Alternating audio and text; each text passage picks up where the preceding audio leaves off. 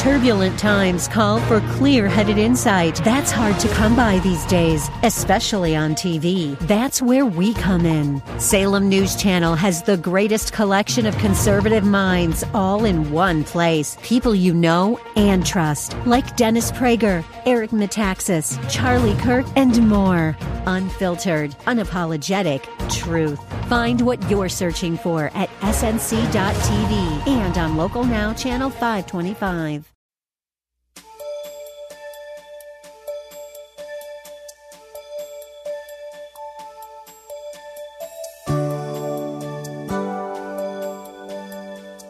we are reminded that this world, as troubled as it is, is not our final destination. It is a temporary stopping point on our way home. We are not conformed to this world, for we have been transformed by the renewing of our minds through Christ Jesus. Our God is holy, and as his children, he expects nothing less of us, no matter what. Listen with Bible, pen, and paper handy, as you will want to take notes as Pastor Rander continues to minister to us today. Are you here today singing Zion songs, but you're disconnected from God? Are you in the media ministry, the choir? Are you an usher or working in the nursery or sitting with your big fat Bibles, but you don't have a big fat relationship with God? They were in the temple, but they were disconnected from God. They did not have God's approval to do what they were doing because they had just messed up and abused sacred thing and God removed the approval for them to even be serving. They did not have favor from God because God is rebuking them through the prophet Malachi. It is a horrible thing when you're serving in the church as the priests were in Malachi's day without favor from God without favor from God. You know what, they, what else they didn't have? They did not have the presence of God. It's a horrible thing when people can see everything but the presence of God in you and upon you. They don't see that holy aura. Uh, they don't see that Christian disposition, the presence of God. Uh, they did not have the anointing of God. You know it's possible to be faithful in attendance, but not have the anointing or the empowerment of God upon your life, whether you are playing an instrument or whether you are uh, serving the people, receiving offerings, or whether you are uh, standing as a greeter or receptionist or whatever you are doing, a counter of finances, you can do a thing so routinely without any reverential fear until the presence of God is no longer there. And so it is today. Many are serving in the Lord's church in the same spiritual condition as the priests. Number two, in this passage, we see an absence of reverential fear. Say reverential fear. Say it a little bit louder. Say it a little bit louder. Say that's strong, young man. What is lacking in the church and in the Christian life is the reverential fear of God. Malachi 1 6 in the text says, Where is my reverence? You need to underline that, highlight it, put a double line or do whatever you can do with it, but don't let that's the gist of this passage. Where is my reverence? What a question. Sometimes you can speed read the Bible, read so fast, and the, the principles and the scriptures can't resonate with you. That's the question. Where is the reverence or fear of God in your life? Well, let me pose the question this way, my friends. What does it mean to have the reverential fear of God, and how do you know when you don't possess it? What is the reverential fear? Malachi is speaking on behalf of God and he, he's questioning the people. God uses Ma- Malachi and God asks the question through Malachi Where is my reverence?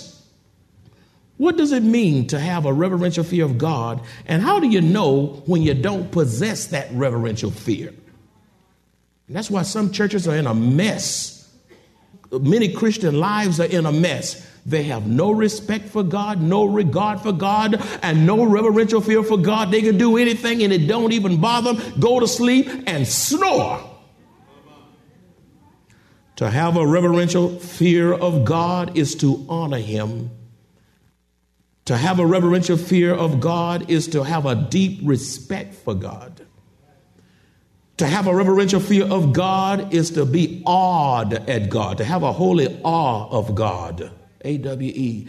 It is an admiration of God. It is a deep, abiding affection for God. If you look closely, you'll see something there. Look at Malachi chapter 1, verse 14b. It says something else profound there. It says, For I am a great king. Oh, man, that, that's awesome. For I am a great king, says the Lord of hosts, and my name is to be feared among the nations whether it's Africa China, whether it's America, uh, Australia, New Zealand. He says, For I am a great king, says the Lord of hosts, and my name is to be feared among the nations. Where is the reverential fear of God in America? Where's the reverential fear of God in the White House, in the Senate, in the Congress, in the Supreme Court, in the governorship, mayoralship, uh, uh, in the school boards, in the school systems, uh, in the judicial process? Where is the reverential fear of Almighty God? We can, we don't want in God we trust. We don't want prayer in the school. We mock Christians. We divorce. Our, this nation is divorcing uh, itself from sacred things and don't want God mentioned anywhere anywhere. Anything related, associated with God, take it out. Everything must be politically correct. Where is the reverential fear of God in America? And where, oh, where is the reverential fear of God in the church today? People can lie in the church, cuss in the church, homemonger in the church, mess around in the church, flirt with other folk, wives and husbands in the church, steal in the church, hurt and stab and backstab and gossip on one another. Where in the church at large is the reverential fear of Almighty God? Tell me where it is. When you can dress any kind of way and don't even care, exposing yourself acting all haughty and prideful. Where is the reverential fear of God can come to God's house and be a racist? Where is the reverential fear of Almighty God? How do you know when you don't possess it? Number one, one lacks a reverential fear of God when his life is no longer under the control or influence of the Holy Spirit. One lacks a reverential fear of God when his or her life is no longer under the control and influence of the Holy Spirit. Ephesians 5:18 is a wonderful passage as it relates to this. It says, "And do not be drunk with wine, in which is dissipation, but be filled with the Spirit. That's not be not, not, not booze and alcoholic. That's the Holy Ghost. When one is drunk on alcohol, they can't walk a straight line. Their speech is slurred. Huh? They're under the influence. They're subject to do anything and not even realize what they have done when they come to their senses. Why? Because they are under the influence. And as one, as so many under the influence of alcohol and doing bizarre and crazy things, so much we live in, under the influence of the Holy Spirit. When you're under the control of the Holy Spirit, you will think like God. Huh? You will behave in a way that's as a Christian. Huh? You'll bring everything into conformity and will of the word when you're under the influence of the Holy Spirit. Are you under the influence today? The influence of the Holy Spirit? Your tongue is under the influence. It won't let you say what you could say. Your thinking is under the influence of the Holy Ghost. It won't let you think. And if you do think it, you repent and you confront the issue of those thoughts that are against and opposed to God's way. When you're under the influence of the Holy Spirit, it won't let you frequent certain places. When you're under the influence of the Holy Spirit, it won't let you peep and look and stare at pornography. Huh?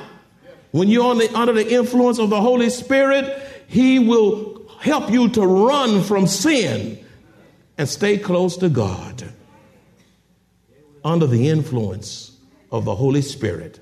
That means to be under the control of the Holy Spirit, letting the Holy Spirit rule and guide and govern and control every aspect of your life to the glory of God. Your attitude, how you dress, how you look, in everything you consider God Number two, one lacks reverential fear of God when they become so familiar with sacred things. When you become so what? Familiar with sacred things. Say familiar. You can get so familiar with coming to church, you can come to church and go through a routine and not even connect with God. Did you hear what I just said? You can come to this church and you can serve in the media, or you can serve in the finance ministry, or you can serve in the nursery, or you can serve as an usher. And it's so routine, routine and mundane until you have not been impacted. It's dangerous to become too familiar with sacred things. You see, my friends, familiarity breeds contempt. And when you get too familiar, it, it, it results in contempt, which results in worthless worship. Your worship is worthless to God. Sounding brass and tingling cymbal. Yeah. When you come to familiar with spiritual things, I've been in the church 40 years, 50 years. My mama was here. My grandma was here. My daddy was a deacon in this church. God has said, so what if you're separated from me? You begin to mock sacred things. You begin to make fun of people who don't sing on key, or who split a verb, or who don't conform to your particular mode of operation. You begin to sneer and you scoff at people under the word, under your voice. And you even scoff at the word of God because you're disconnected from God. Uh, you become shameful and condescend. You have a condescending attitude toward God and others. When, when you come, become too familiar, you become prideful. And you know what? You begin to cheapen the grace of God. God has lavished his love and his grace upon you, and you begin to cheapen it because of your condescending attitude and not having a spirit of gratitude.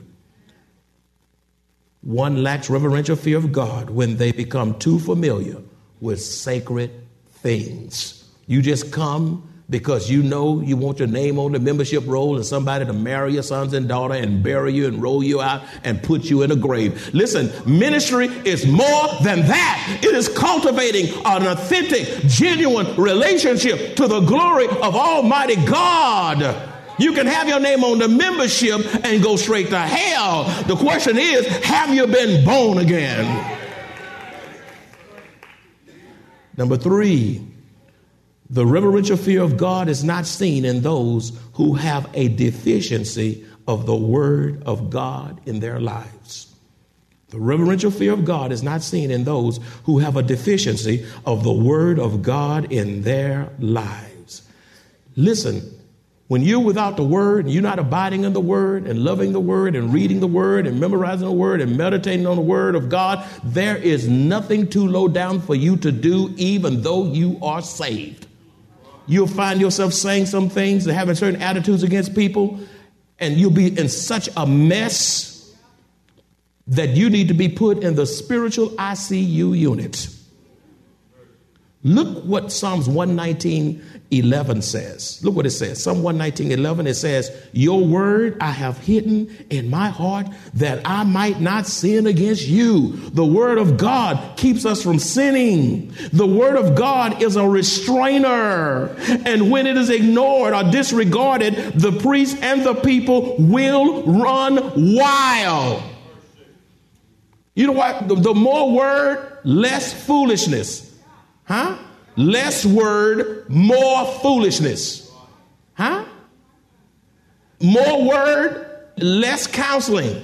The word of God is therapeutic. It is healing. But you got to activate it. You got to you got to personalize the word in your own life.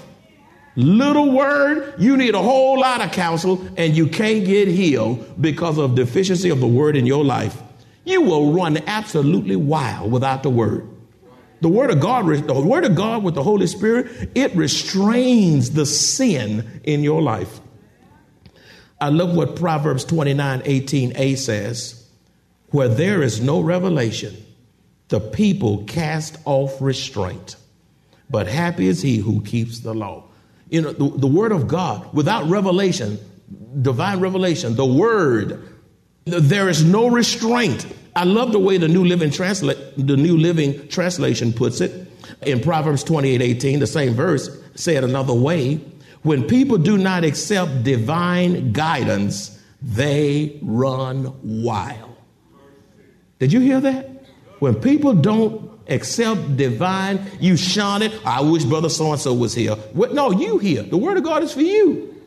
She always missed. I wish she could have heard that message. You here. You say, I'm here.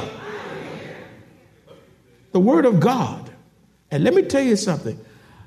You can have all kind of music in you. But listen, music can't music won't control you. Churches today, they'll run, pack the house out for music, but don't let there be the word of God and prayer uh, going forth in the church. And people, you, you can find whatever seat you want. Run wild. The Word of God is a restrainer. And because when there's a deficiency of the Word of God, there will be an increase of a lack of reverential fear. Number four, uh, when, when there is no reverential fear of God, many will serve in the church with a hidden agenda, a selfish agenda to gain power, control, and influence. Playing up to people, being a people pleaser, breaking confidentiality, because you want to be light or you have an underlying reason for ministering to people other than to see them brought into conformity with the word and looking more like Jesus. That ought to be the goal of anyone who's doing any type of ministry here. The goal is not me. The goal is not you. The goal is to get people to look like Christ. We need to repent of agendas and hidden selfish gains uh, to get to get more power, control, and influence. Philippians chapter two, verse three says it rightly. Philippians 2, 3, chapter 2, verse 3, it says, Let nothing be done through selfish ambition or conceit, but in lowliness of mind, let each esteem others better than himself. You do nothing through selfish ambition, nothing for your own gain, nothing to build up your little show. Nothing to make yourself look good. Nothing to gain more power. Nothing to, to, to promote yourself. It is about promoting the Lord Jesus Christ. Number five, when saints do not have a fervent prayer life, there will be no reverence for God. Let me tell you something. Prayer keeps us from doing a whole lot of things, but if you are not praying, you're subject to do anything. Psalms 55 17 says, Evening and morning and at noon I will pray and cry loud, and he shall hear my voice. Evening, morning, and noon. Uh, how much is that? That's all day. Morning, noon, evening. You pray, pray, pray. If you can get off your knees and cut somebody else out, you got up too quickly. Huh? That's right. You need to get back down. If you can get off your knees and then and then let your husband have the fifth degree, you didn't pray. Serious prayer will make you repent. Serious prayer will make you say, I'm wrong. It'll make you revisit some issues. Huh? Uh, uh, prayer will hold you. Because you may be saved, even though saved, you still in the flesh, and the prayer will keep that flesh and those fleshly appetites under control. You can do some things that you used to do when you were lost if you're not praying. Satan will take you back to your pre salvation days. And you'll find, you say, How did I allow myself to stoop so low to do such a thing? It's because of a deficiency of the Word and the Holy Spirit not being in control of your life and not being a person of prayer. Much prayer, much power. Little prayer, little power. No prayer, what? No power. Number six, there is an absence of reverential fear when you think you can worship God with a sinful lifestyle.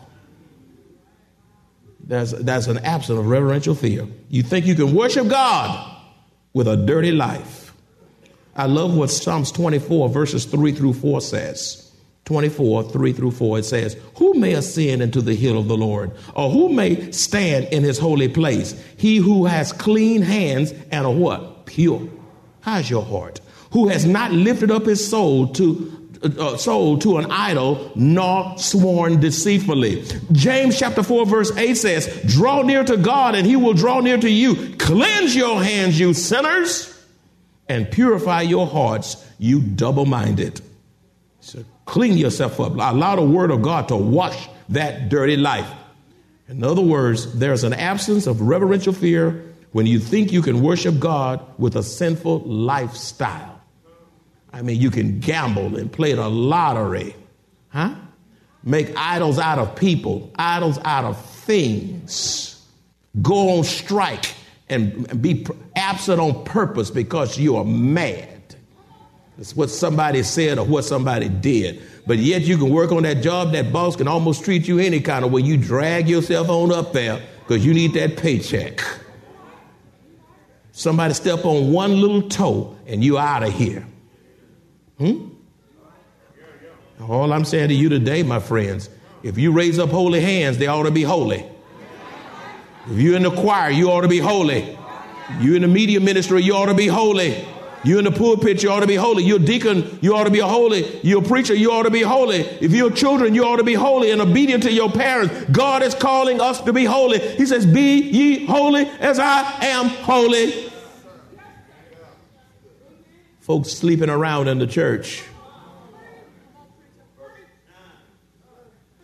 acting a fool in the church, acting a fool at home. Some folk come here eh, one way, but they're the biggest fool in the house. And your children see that huge hypocrisy. They say, Is this my mama or my daddy? They act one way when they get out the car, look out. Number seven, I'm going to take my time and preach. You're right. She, giving me permission to take my time and preach. Isn't that wonderful? She said, Take your time and preach. Thank you. I needed it. I believe I will. Number seven, the fear of God is absent from those who are habitual complainers. The fear of God is absent from those who are habitual complainers. Philippians chapter 2, verse 14 says, you need to look at that. If you can't get there fast enough, it says Philippians 2:15, do all things. You know what all things mean? What does all things mean? Everything without complaining and disputing. Anything you do, you ought to do it. Whether you ask, maybe you have to be in the nursery when you weren't on to serve. Oh boy, she's always absent. I guess I go in here and take care of the kids. Uh, it's time for you to, you're not on the, to be a counselor to receive members. Boy, he's always out. I'm, i got more counselors than him. He only got two, and I got 15 because he's not here. Huh? Huh? Complaining. I mean, I don't have time for prayer meeting. I'm gonna sing in the choir during rehearsal, and I'm gonna leave and go home and can't pray. That's a, you know, that's no reverential respect for God when you can sing in the choir. The prayer meeting is right behind the choir rehearsal, and you take yourself on home instead of staying here and praying. That's no fear of God. You, unless you go on to work or something absolutely beyond your control, you ought to be happy to pray with God's people. We had a Holy Ghost Spirit filled time last Wednesday praying for the persecuted church. That was a move of God in here with not only the adults, but the young kids from youth ministry that came in here. What a time when you can not come to prayer, not come to the things that matter because you're always in a hurry you so quick to get out of here, you can't shake five hands. The person next to you may be going home to commit suicide, and you couldn't give them a word. Hmm? Let me tell you something. Hey, stay away from complainers and grumblers and refuse to allow other people's negativity to influence you. Did you get what I said? I got to repeat that again. Stay away from what? Complainers, and stay away from what? Now, if your husband or your wife, I'm not saying divorce them, pray for them. Okay? And refuse to allow other people's negativity to influence you. In other words, refuse to allow yourself to become a dumping ground for other people's negative trash, lest the stench of their trash cause you to smell the same.